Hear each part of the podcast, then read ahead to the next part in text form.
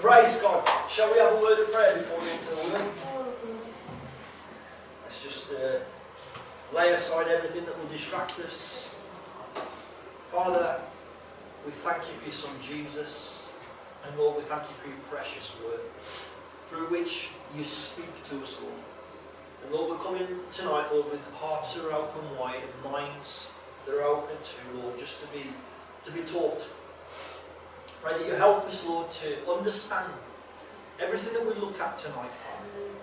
Not just to, again, not just to gain information, Lord, or knowledge, but Lord, to, to understand how it applies to us in our daily life. And just ask that through the name of your Son, Jesus. Amen. Praise God, praise God. So, so, where are we? Where are we? We are in Romans chapter 6, but before we get there, you can open your Bibles in Romans 6. But before we get into the nitty gritty of Romans 6, I just want to get a, well, just talk a little bit more about Romans chapter 5 because it's such a pivotal passage. And you missed it, didn't you? Darling? Goodness, I have to go over it all again. No, it's all right. It was, it was a tough one. It's going to be a long night. I said it's too much. Oh. Oh, you sinner. Turning into, turning into confessions. So, bless the Lord. So, last study we talked about that really difficult passage, Romans chapter 5, and in particular verse 12. And uh, therefore, just as through one man's sin entered the world, and death through sin, and thus death spread to all men because all sinned. And uh, on the surface, it looks pretty straightforward, doesn't it? And we realise that it's not as straightforward as it might seem. And I talked to you about a guy called Saint Augustine, remember? Augustine of Hippo. He wasn't Hippo, he was from Hippo, in North Africa. And so he was from the, he was around in the 4th century, in the 5th century, early 5th century. And this guy is key really in the in Christian thought and, and, and, interpretation of scripture. Because many of his ideas really shaped Christian thought for another thousand years. And even to today he has had, had such an impact on Christian thinking and interpretation of the scriptures. But remember we talked about him being influential in the Western church, the Latin speaking church. We talked about some of the differences in the Latin and the Greek, and it seems something so trivial, such a trivial um, mistake for somebody of, of, of such brilliance to make. Uh, but it shows you just how much our interpret interpretation of Scripture can have an impact upon the way that you live, the way that you approach subjects and, and things, you know, the whole, can shape your whole life, it? And um, anyway, so I just wanted to say as well, also, because this is all part of the uh, the discussion. It's part of a wider discussion. You know, it didn't appear in a vacuum. This Saint Augustine. There was a discussion going on, and he was debating with a guy, a British monk called Pelagius. Have you heard of Pelagius or Pelagianism? Okay, so Pelagius was this British monk, and Pelagius came up with the idea, and it really, it was in contrast to Augustine, and he says that, you know, we don't inherit anything from Adam. Anything. I think we all came to the conclusion, and rightly so, I believe, that we've inherited a sinful nature. Or, in other words, a, a, a nature with a propensity towards sin. Yeah? Okay. Remember, Augustine said, well, actually, we don't just inherit the nature, we inherit his guilt. We were in, we were in Adam when he sinned, and therefore we inherit his guilt and his nature. We have difficulties with that because we talked about some of the implications of it with children. On the other side of the debate, you've got Pelagius, and Pelagius says we, we get absolutely nothing. We don't inherit anything from Adam. So it's like every time a, a human being is born into the world, it's like starting over again. Okay? Uh, and that we do not need the grace of God. We don't need any, any intervention from God to enable us to live the life that He wants us to live. That He would this that the reasoning was that God would never require or demand anything of a human being that He didn't have the ability to do, to perform. Okay? So that's the other side of the spectrum, if you want, isn't it? One, one's pushing it, I think, too far, and the other one's not gone far enough. Okay, and somewhere in the middle, and I think the middle is, is the safe ground, is the right place to be. And I think it's clear from our own experience, not just from the scripture, but I think from our own experience that we, we have a sinful nature. We have inherited it in some way from Adam. You know, it's part of our makeup, isn't it? And that, that spiritual death, the state of spiritual death that every person is born into. So remember when we talk about spiritual death, we're talking about the fact that you're cut off from God. We're cut off as human beings from God. And yet we serve a God that comes after us. And this is what's so beautiful about it. You know, that Christ died for the ungodly. Mm-hmm. Not that we deserved it in any way, or form, or shape, or form. And so, um, just wanted to, to, to mention that. And then in Romans chapter 5, in the final verses, the Apostle Paul, he contrasts what, what Adam done, did with Christ. And how Christ has reversed the things that Adam introduced into the world. Therefore, verse 18, for example, says, Therefore, as through one man's offence, judgment came to all men, resulting in condemnation.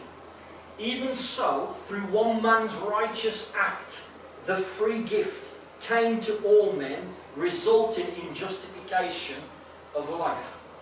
Okay, so you can see Adam brought condemnation, Christ brought justification, but just, just remember that it's not automatic. You know, it's not that everybody's justified. Yes, Christ died for all, every single person, but we know through the rest of the scriptures, and Paul's just argued this in Romans 4 and everything else, we know that it, it doesn't come automatically. We have to appropriate this by faith. Okay? So, so what we say, what theologians usually say is that what Christ did was sufficient for all men, but efficient for those who believe. Does that make sense? Okay. Good. Praise God. And he goes on to say, verse 19, For as by one man's disobedience many were made sinners, so also by one man's obedience many will be made righteous. Adam, Christ. Verse 20, Moreover the law entered that the offence might abound. But where sin abounded, grace abounded much more. Alright, so remember we said that the law was introduced to really define sin. What is it? Because it's there, it's, it's, it's, it's almost like a, a disease that's carried from one generation to the next. But what does it look like in real terms? What does it, what, how does it appear in your day to day? And then the law is introduced, which puts a name to it. So then you have transgressions. Where there's a law, there's transgressions. Where there's no law, there's no transgression. But the st sin still exists and still destructive and is still, you know, uh, uh, um, bringing its, its destructive effects and, and resulting in death. Okay. So as sin reigned in death, verse 21, even so grace might reign through righteousness to eternal life through Jesus Christ our Lord. So again Adam introduces death into the world, Christ introduces grace that leads to life. That beautiful word, grace. Grace. And we're going to think about what that means a bit later on tonight. But anyway, let's get into the following verses. We're going to read from verse 1 to verse 14 of Romans chapter 6. What shall we say then? Shall we continue in sin that grace may abound? Certainly not. Certainly not. How shall we, who died to sin, live any longer in it? Or do you not know that as many of us as were baptized into Christ Jesus were baptized into his death? Therefore we were buried with him through baptism into death, that just as Christ was raised from the dead by the glory of the Father, even so we also should walk in newness of life. For if we have been united together in the likeness of his death, certainly we also shall be in the likeness of his resurrection. Knowing this, that our old man was crucified with him, that the body of sin might be done away with, that we should no longer be slaves of sin. For he who has died has been freed from sin. Now, if we died with Christ, we believe that we shall also live with him knowing that Christ, having been raised from the dead, dies no more. Death no longer has dominion over him. For the death that he died, he died to sin once for all. But the life that he lives, he lives to God. Likewise, you also reckon yourselves to be dead indeed to sin, but alive to God in Christ Jesus our Lord. Therefore, do not let sin reign in your mortal body, that you should obey it in its lusts. And do not present your members as instruments of un unrighteousness to sin, but present yourselves to God as being alive from the dead, and your members as instruments of righteousness to God. For sin shall not have dominion over you, for you are not under law, but under grace. okay.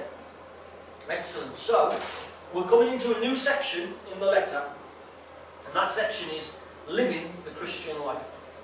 You won't remember this, but right at the beginning of our studies, I kind of showed you an overview of the letter, you know, so we get a better understanding of how things fit together. So this is this is the part, the practical, talking about some of the practicalities of living the Christian life. Um, okay, so, title Freedom from the Power of Sin. Romans 6 1 through 23, that's the whole chapter, speaks about freedom from the power of sin. Think about it for a moment. We've spoken about the penalty, freedom from the penalty of sin so far, haven't we? God's work of salvation is his judicial work, if you want, his legal work. He paid the price in our stead. He died our death. He paid our punishment. We are forgiven because of Him. Right? You don't have to worry about being judged uh, or condemned for eternity if you're in Christ. Because it's already been paid. So you've, you've experienced freedom in Christ from the penalty of sin. But the work of salvation goes beyond just paying the price the things that we've done wrong so that we might be in right standing before God. This is what's wonderful about the Christian life. This is, this is what makes it authentic because it doesn't just forgive somebody of the sins, it transforms their lives. It transforms a sinner into a righteous person. And I'm not just talking about being positionally right before God, being right standing, but that you actually start to live out a mm. righteous lifestyle. But one of the things, one of the characteristics or one of the, the evidences of being a Christian, a true born-again Christian, is that suddenly, whereas before you lived in a way that, you know, and, and there are degrees of this, alright? I know there are different degrees of this. But you lived in a way that you were, you were independent, you decided what was right and wrong for you, basically. You know, and if you were like me, you did a lot of things, you transgressed quite a lot. And there are others who didn't transgress as much, but we all transgressed. You know, there are some good sinners and some bad sinners. But everybody, we've all sinned and fallen short of God's glory. But the wonderful thing is, that when you become, when, when you walk in that life, when you're walking in that life and everybody else is kind of doing the same thing, you might even laugh about, oh, you know, I was a bit of a naughty, and just You know you're doing wrong, but you just, everybody does it. And you just go with the flow. It just comes naturally. Suddenly, when you come to Christ, and Christ makes that transformation in your life, not just, like I say, to forgive you of your sins, but that you're converted, you're born again. On the inside, you suddenly have this desire to please God. Does everybody know what I'm talking about tonight? That There's a deep desire within you. You know, you've realised what He's done for you.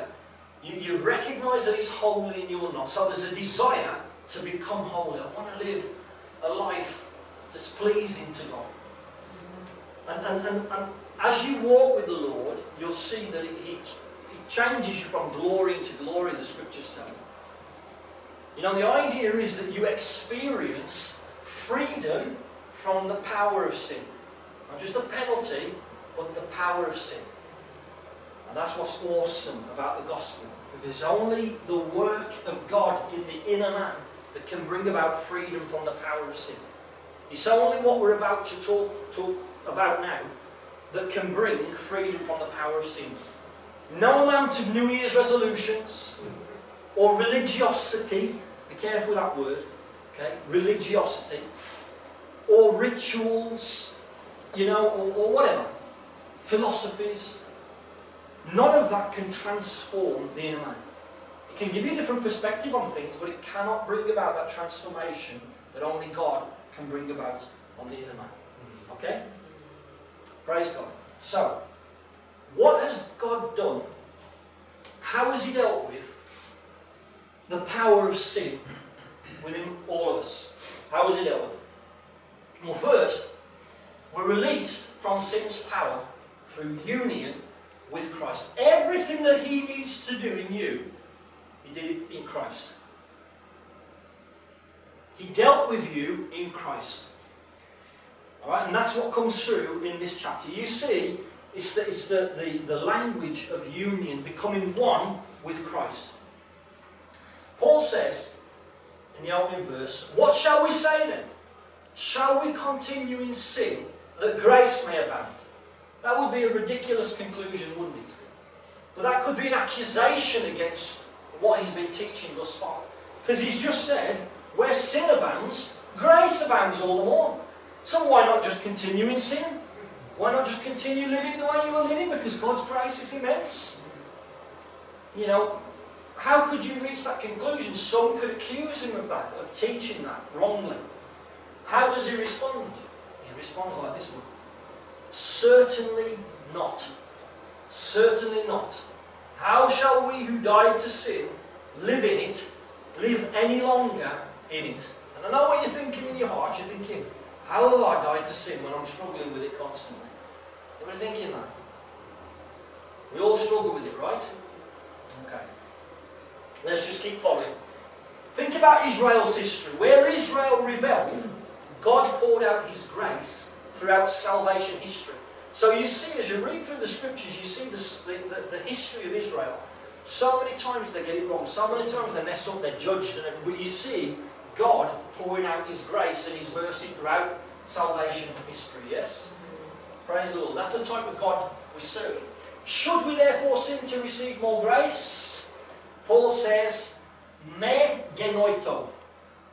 Certainly not, or absolutely not. That's ridiculous. It's emphatic in the Greek, okay? So, Paul speaks of dying to sin. Did you notice that in the scriptures? He talks about dying to sin, the singular, not sins. Sins are the actions that we produce because of our sin. Alright? Did you get that? Praise God. Alright, so, let me just take a little step further. You're not a sinner because you sin. You sin because you're a sinner, as a human being. Okay? Because we have a nature, like we've said, what, that we've, we've, we've received this nature, it's been passed along, this state of death of being cut off, this nature, this propensity to do the wrong thing and not the right thing. We said this before, when, when we're given a, a, a, a, not, a, a negative command, don't do this, or don't do that, you know, it does something to the insides of us and we end up, it becomes a temptation, doesn't it? And then we, we get drawn away and there's something inside of you. And I want to suggest you that is the, the sinful nature. That is it. And you, you've got to stop and ask yourself, where does that come from? Why am I like that? Why is a human being like that? Why do we have to be told, or, or why is it such a, such a difficulty sometimes to do the right thing and then the wrong thing comes so naturally? Sinful nature, guys, sinful nature. Anyway, so, so that is to say, the underlying principle or power of sin. When Paul's speaking about dying to sin here, okay, we need to remember he's speaking about singular, so he's speaking about the power of it, the principle of it. And he says Christians have been freed from sin. Christians have been freed from sin and are therefore no longer slaves to sin. And he says this in verse 6 knowing this, that our old man was crucified with him, that the body of sin might be done away with, that we should no longer be slaves of sin.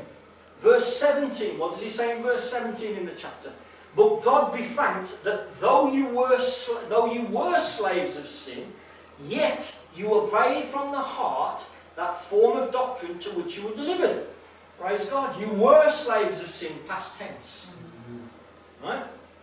Where else? Verse 20. Verse 20 says, For when you were slaves of sin, you were free in regard to righteousness. When you were slaves of sin, you had no, no uh, uh, um, obligation, if you like, to walk in righteousness. You had no interest in righteousness. Okay? Now things have changed. As believers, as Christians, things have changed. So, death to sin is being set free from the mastery of sin, the dominion of sin. Everybody understand that? Okay. So we see here, Christ also died to sin. Not that he was a sinner, but as our representative, he died our death, didn't he? Amen? In the sense that becoming fully human, he entered the sphere in which sin dominates and he conquered it. So the fact is that in this life, there, is there are basically two ways you can live. There are many philosophies, there are many religions, but we see, when push comes to shove, we see in the scriptures, and this is Holy Spirit inspired, there are two ways you can live. There are two spheres of existence. You can either live in Adam or in Christ. That's it. That's it. It's not, it goes so far beyond religion. Alright. We're talking about spiritual power.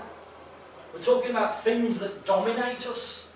And we can all attest to that because we, have all sat here and said, you know, yeah, we, we're all well aware of that, that, that propensity to sin, that desire within us that comes up and drags us away sometimes. Do you know, there are things going on that are much deeper than on the surface. Things going on within us. There are powers that be that are much greater than we can imagine.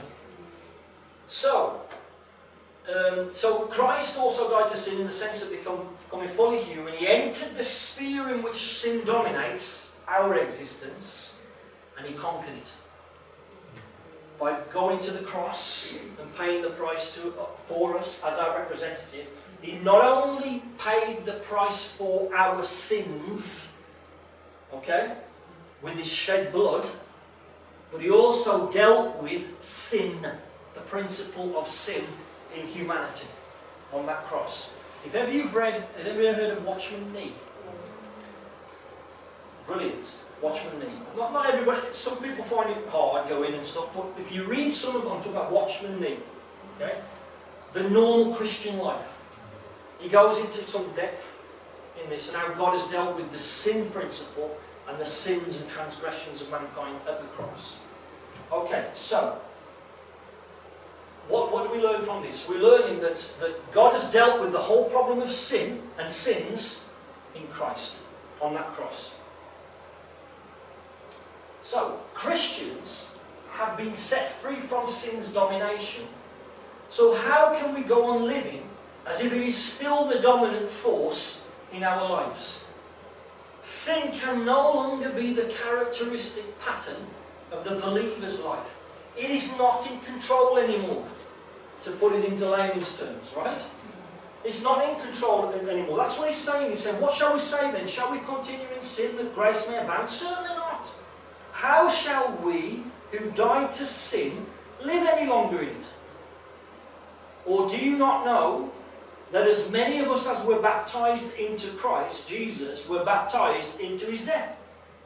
Therefore we were buried with him through baptism into death, that just as Christ was raised from the dead by the glory of the Father, even so we also should walk in newness of life. Ask yourself this question that Paul's asking his readers. Um, do you not know that as many of us as were baptized into Christ Jesus were baptized into his death? You know, the truth be told, there's a lot of us don't. We don't. We don't. We, we acknowledge it on the surface, but we don't understand the power of it, do we? We don't grasp that power. We don't understand that that is the way that God has dealt with us, not just, not just with our sins and paying the penalty for them, but He's dealt with our freedom. He's, he's dealt with the principle of sin at the cross. And through Christ's death, that is the way that we will experience freedom from sin, from the domination of sin. That is the way that we're transferred from that sphere of sin and death into the place of grace and life and freedom. Okay? It's through his death. How do we get into Christ then? Paul talks about it here, but what's the problem? What's the problem here? What, what, what immediately comes to mind as you're reading these verses? Think about it again. Do you not know that as many of us as were baptized into Christ Jesus were baptized into his death? Therefore we were buried with him through baptism into death. That just as Christ was raised from the dead by the glory of the Father, even so we also should walk in newness of life. What, what question immediately comes to mind when you read those verses?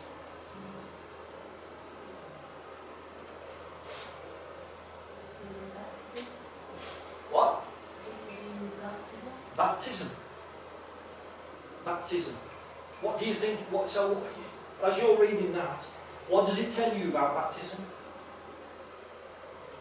It says, when we're baptised, just as Christ died, we are baptised. We, when we go in the water, we die. And we come out, come out of. So, question: Is baptism essential to salvation? No, it's a sign, Okay, it's a sign. just like uh, circumcision was a sign of righteousness. Okay. No, it's declaration. nothing to do with salvation. So, what, what, what does it mean here then? No, what to tell you. I'm asking you first. If you get saved under death, Isn't it need to be Hang on, saved? So, listen, listen to it. If you get saved under deathbed, You haven't got time to be baptised, have you? No. Like the thief on the cross, as we as we often point to, don't we? Yeah. I'm just I'm posing this question to you because this is the type of question that would come to my mind as I'm reading. What about baptism then? You know, is there something we're missing with baptism? Is it really the way? Remember Augustine? He was the one that said, wasn't he? He said that uh, the way that, that original sin is cleansed in children is through baptism, as if it's the waters that do something themselves. Okay, it's a difficult one, isn't it? Isn't baptism only a public declaration? Declaring Absolutely. Yeah, symbolism is in a sense. Absolutely. And, and I think the thing that you, we need to remember is that the way we, we're sitting 2,000 years on in Christian history. Okay? So the way that we do things today is not necessarily the way they did things in the beginning, in the early church. So usually it was uh, simultaneous. You know, if you if you were going to be converted, the moment that you would confess Jesus to be your Lord would be in your baptism. There'd be nothing. You'd be baptized immediately. In the book of Acts, that's how it works. You can see that, can't you? Uh, Philip and the, and the eunuch. Yeah. Uh, um, so we can see that, but, but throughout church history, rightly or wrongly, for different reasons, um, some have separated the act of conversion from the act of baptism. And again, there were different reasons for that. Some because they needed to, as, as many more pagans were coming into the faith, they needed to, to show evidence that they'd changed before they were and it so on. way no way back after because they wouldn't have been accepted back into the Into pagan the- lifestyle by their, By their their own relatives, Yeah. families, whatever. They'd have been Yes. acquired, wouldn't they really, around their own state sort of thing. Others, there were Romans at some point, depending on the time that you were living, there were Romans who were infiltrating the Christian communities and trying to find out where they were meeting and so on. Alright, so they wouldn't baptize, I'm a, I'm a convert, so they wouldn't baptize them straight away until, you know, so, so depending on your historical situation, the circumstances you were in, you would uh, apply baptism in different ways. So that, that, that shows us as well that the early church, even though it was simultaneous in the book of Acts that the early church, the early centuries of the church, they didn't believe that it was absolutely necessary for salvation, did they?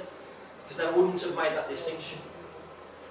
You know, they would have, they, they'd introduced, um, was it um, catechism? Preparation for baptism. We do it. We don't just baptise somebody. We, we prepare them, we make sure they understand what they're going to let themselves in for, make sure they've understood what the gospel is, and so on. Anyway, so when Paul's speaking about baptism, he's speaking about conversion. Not just, he's not, I understand, as I understand it, it's not, he's not saying the waters do it, it's baptism that puts you into Christ. He's saying that, that what you're demonstrating, as, we, as you rightly said, Mum, is, is you are demonstrating the conversion experience. You know what that entails? Baptism, in some way, unites us with Christ's death. So let's just change the, the wording a little bit. Conversion. Conversion. Repentance and faith. Unites us with Christ's death. It's as if the Lord, at the moment that we're truly, we're truly born again, we convert, the Lord takes us from that sphere of existence, sin and death and destruction and all these things, and translates us. He transfers us into this new way of living. He puts us into Christ. And in some mysterious way, I don't understand it, and I don't think anybody does, if they're honest, we become partakers of, of, of, of what Christ has achieved for us on the cross. You know. And, and that's what he's saying. How has he dealt with this, the problem of sin in your life? Through Christ on the cross. How does he include you? You're included by faith. You- You're included in that, in some way, mysterious, wonderful way. He includes us in that death and the resurrection. Because we share in Christ's death, we will also share in his resurrection. Let's have a look at some of these verses. Verse 5. For if we have been united together in the likeness of his death, certainly we also shall be in the likeness of his resurrection. Praise God. Verse 8. 8 to 10. Um, where are we? Okay. Now, if we died with Christ, we believe that we shall also live with him, knowing that Christ, having been raised from the dead, dies no more. Death no longer has dominion over him. For the death that he died, he died to sin once for all. But the life that he lives, he lives to God. Praise God. Just until, there. So we share.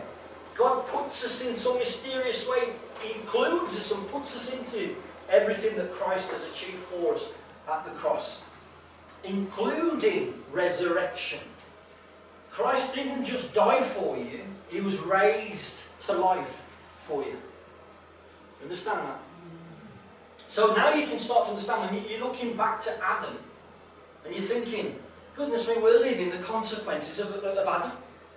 You know, the things that we've because we were in Adam. Yes? But, but now, praise God, he's, he's, he's taken us out of Adam in a sense and included us in Christ. We've been included, we, we, we were accepted and included in what Christ has done for us. Sharing in Christ's death means freedom from sin. Again, we're going to talk about what, exactly what that means in a moment. Okay, so verses 6, sorry, chapter 6, verse 4 to 5 says, again, Therefore, we were buried with him through baptism into death.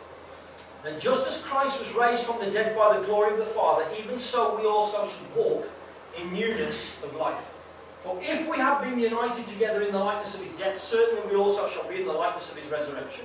So here I am, I'm a first century convert, you know, I've heard the gospel, there's a mikveh in front of me, which is a ritual bath, a Jewish ritual bath, you're going to see them when you go to Israel from that period, and you say, right, this is it, I believe, you know, I've been touched by the Holy Spirit, I've been changed, I want to go into the waters. I go into the waters and I'm baptized in the name of Jesus, the Saviour. Praise God.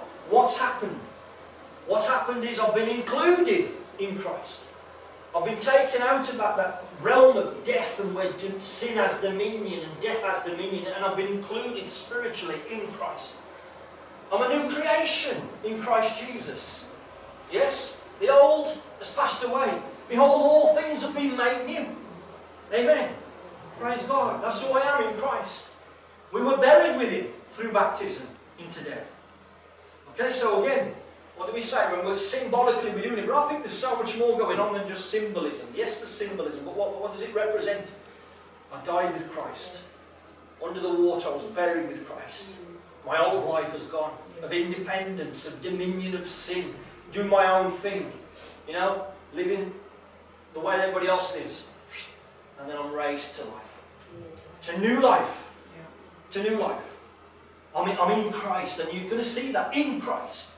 Christ is in you, but you are in Christ. I've been united with Christ. Hallelujah.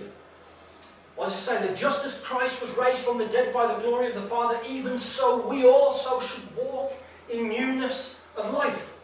For if we have been united, key word, if we've been united together in the likeness of his death, certainly we also shall be in the likeness of his resurrection.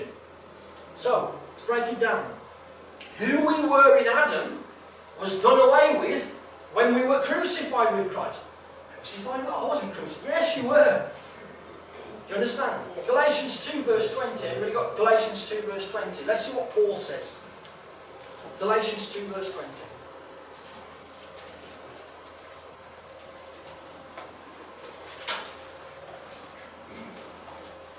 Somebody read it when they get there. Um, My old self has been crucified with Christ. It is no longer I who live, but Christ lives in me. So I live in this earthly body by trusting in the Son of God, who loved me and gave himself for me. What, what uh, version's that in? I've got um, NLT. NLT. That's interesting. My old self has been crucified. Anybody got something different? Not the same as you. Okay, what's yours saying? Galatians 2 verse 20. Uh, it. That's it down here somewhere. uh, Yeah. the man says, I've been crucified with Christ. It is no longer I who live, but Christ lives in me. And the life which I now live in the flesh, I live by faith in the Son of God who loved me and gave himself for me. Hallelujah. That's it. I have been crucified with Christ, Paul says. Ah, question. Was Paul there being crucified with Christ at the time? No. But he understands through his conversion that he's been included in some mysterious and wonderful way. He's been included. I have been crucified with Christ. Yet I live. Yet not I, but Christ who lives in me. And the life that I live, I live by the faith in the Son of God who loved me and died for me. Amen. Galatians 2.20. Amen. Praise God. You've been crucified with Christ. Yes, Angela. Quick question. Ephesians, they mentioned one baptism. Yes. Were there more than one that time? So it's one faith, one baptism. Did other religions baptize as well? Jews baptized, proselytes. Anybody that was coming out of the pagan world into Judaism were baptized. And it's quite interesting because it, it, it, they're, they're actually described as being born again. Yes, they weren't about it in the early church, obviously, in the days of the early church. That's okay. Yeah? So, interesting. One faith, one baptism. Yeah. Okay. Our bodies, in as much as they are dominated by sin, have been dethroned. Can you see here? The emphasis is on you've been freed from the dominion of sin. It doesn't say sin has been eradicated from your bodies. He's not said that anywhere, has he? Sin has been eradicated from you. Alright? He hasn't said that. He said you've been freed from its dominion, from its mastery. And he's saying, therefore, because of this, we should not be in slavery to sin. We shouldn't be slaves to it because we've been freed from it. Okay? So it's there. We know that. It's still there. We still have to battle with it. But he's saying, based on what Christ has done for us, this is where we have to believe this, that we've been set free from its dominion. It's not our master anymore. Okay, so concluding thoughts on 6, 3 to 10. Douglas Moo, another Bible commentator, who says this As Adamic people, we are all helpless slaves of sin. Okay, it comes naturally, in different degrees, obviously.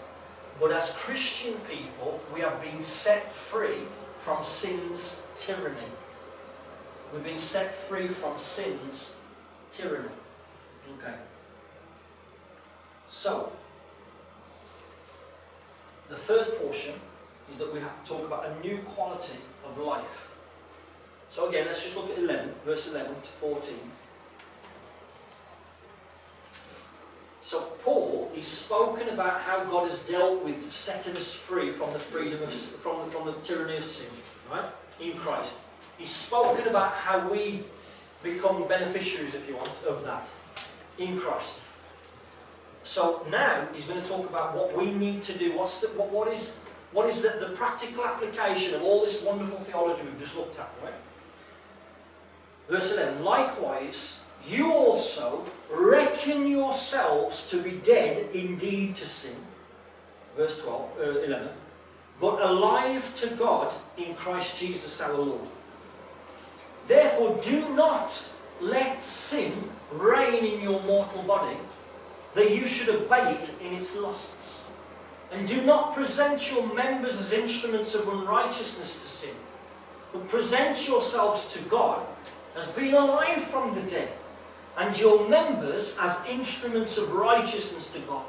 For sin shall not have dominion over you, for you are not under law, but under grace. Okay. Okay, so what's he saying here? Number one, though we are indeed dead to sin, he's explained that quite fully.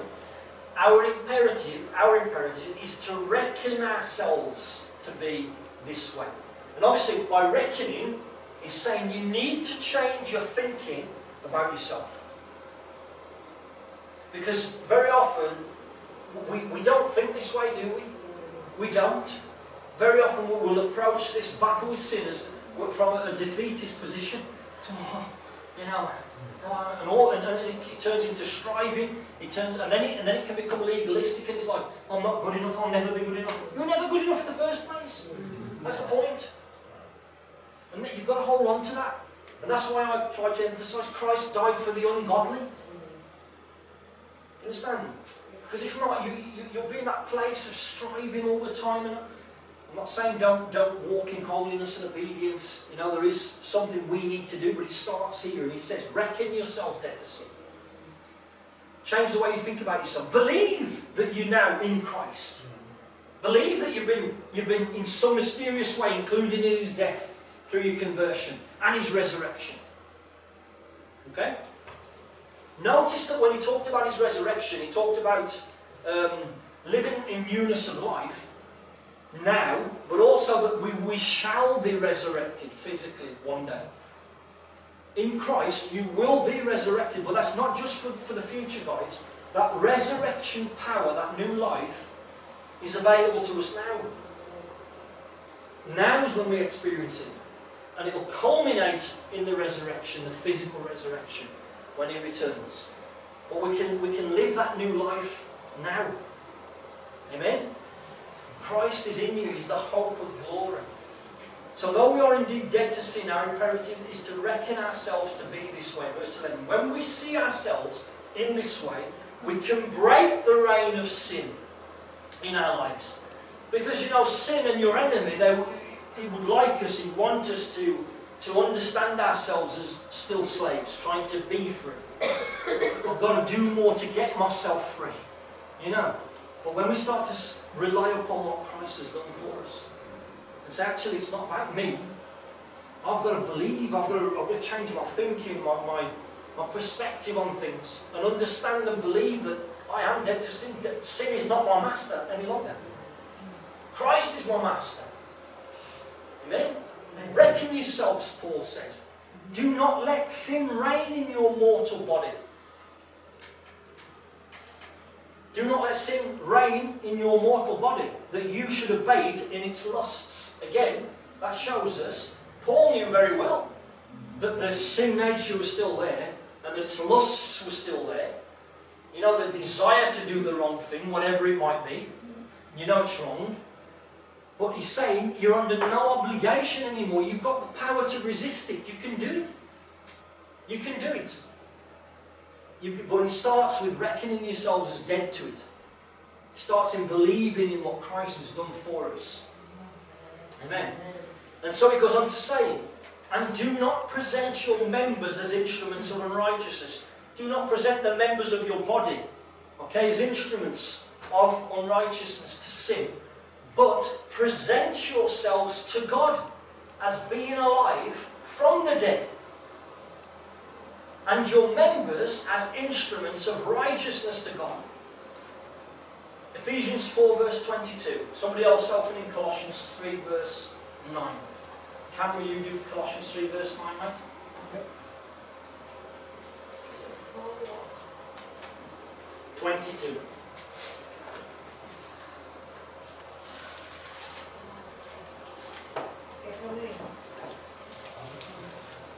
Ephesians 4, 22 Colossians 3, verse 9. Yep.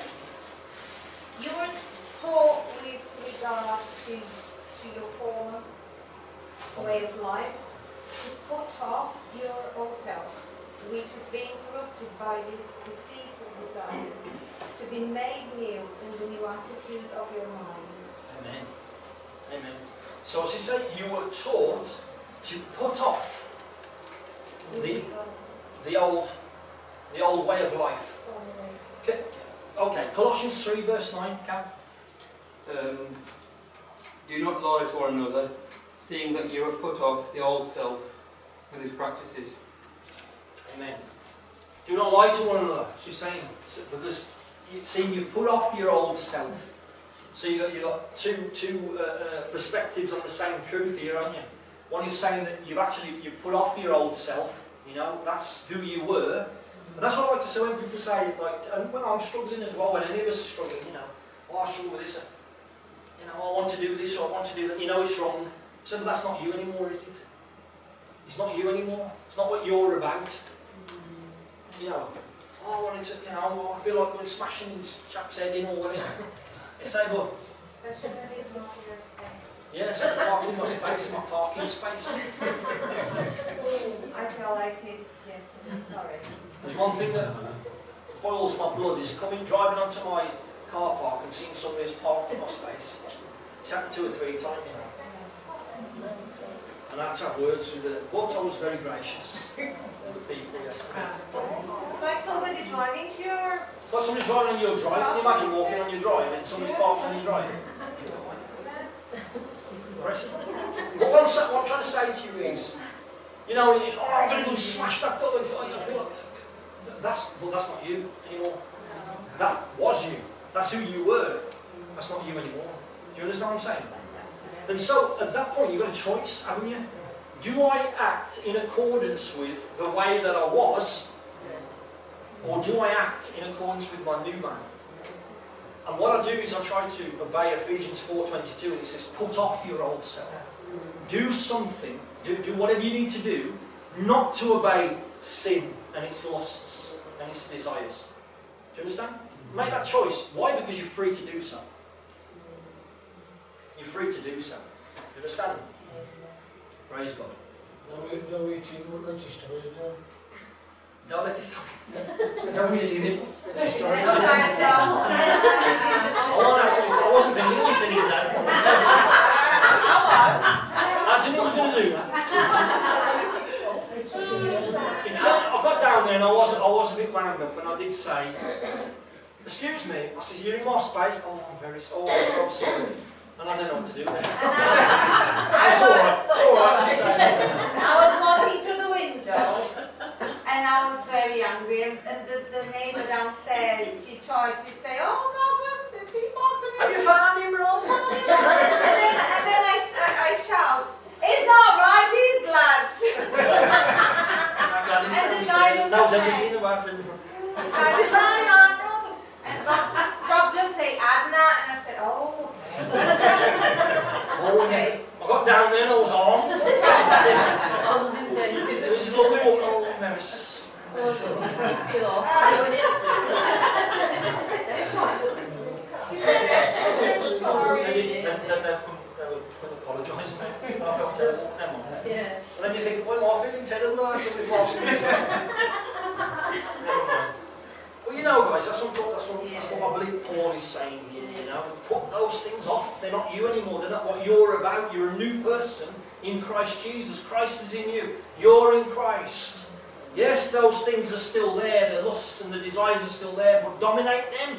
Don't allow, don't allow yourself to be a slave to those things.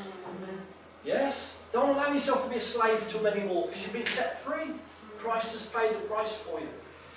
Amen. Interesting, the verb translated present, present yourselves or offer yourselves, I think, right? In some versions. Uh, paristemi can have the connotation dedicate in service to a king. Dedicate in service to a king. You've got a new king. You've got someone who's got new dominion over your life, lordship, and saying, you know, present yourselves as uh, dead, dead to sin, alive to God. Yeah, present your, members to Him, your body to Him, because you want to glorify Him in your body.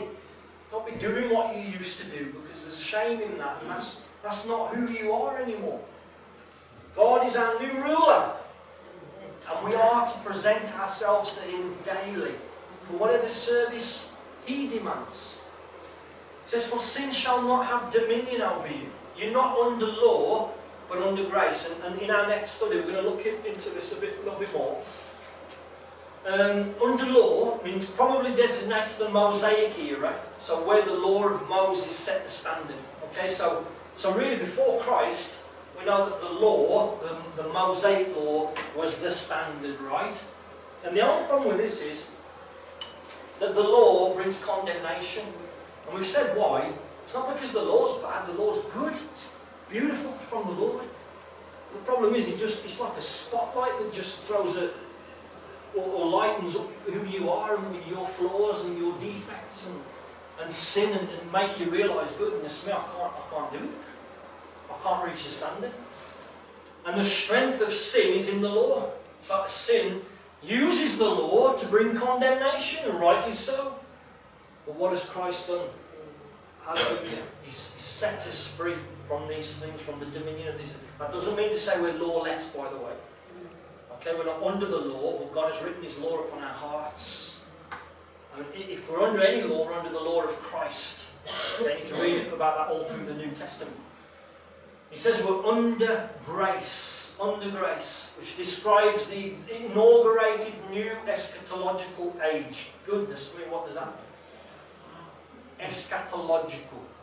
Eschaton, the end times if you want, okay? Eschatology is the study of end times. So the age to come. But the thing is that age to come has already broken in. Because Christ has come and He's inaugurated it. And the power of the age to come has come. The grace of the age to come has come and invaded. Okay? So praise God, we're seeing the power of His uh, grace that's ruling in our lives. You are not under law. In Christ, you're not under law.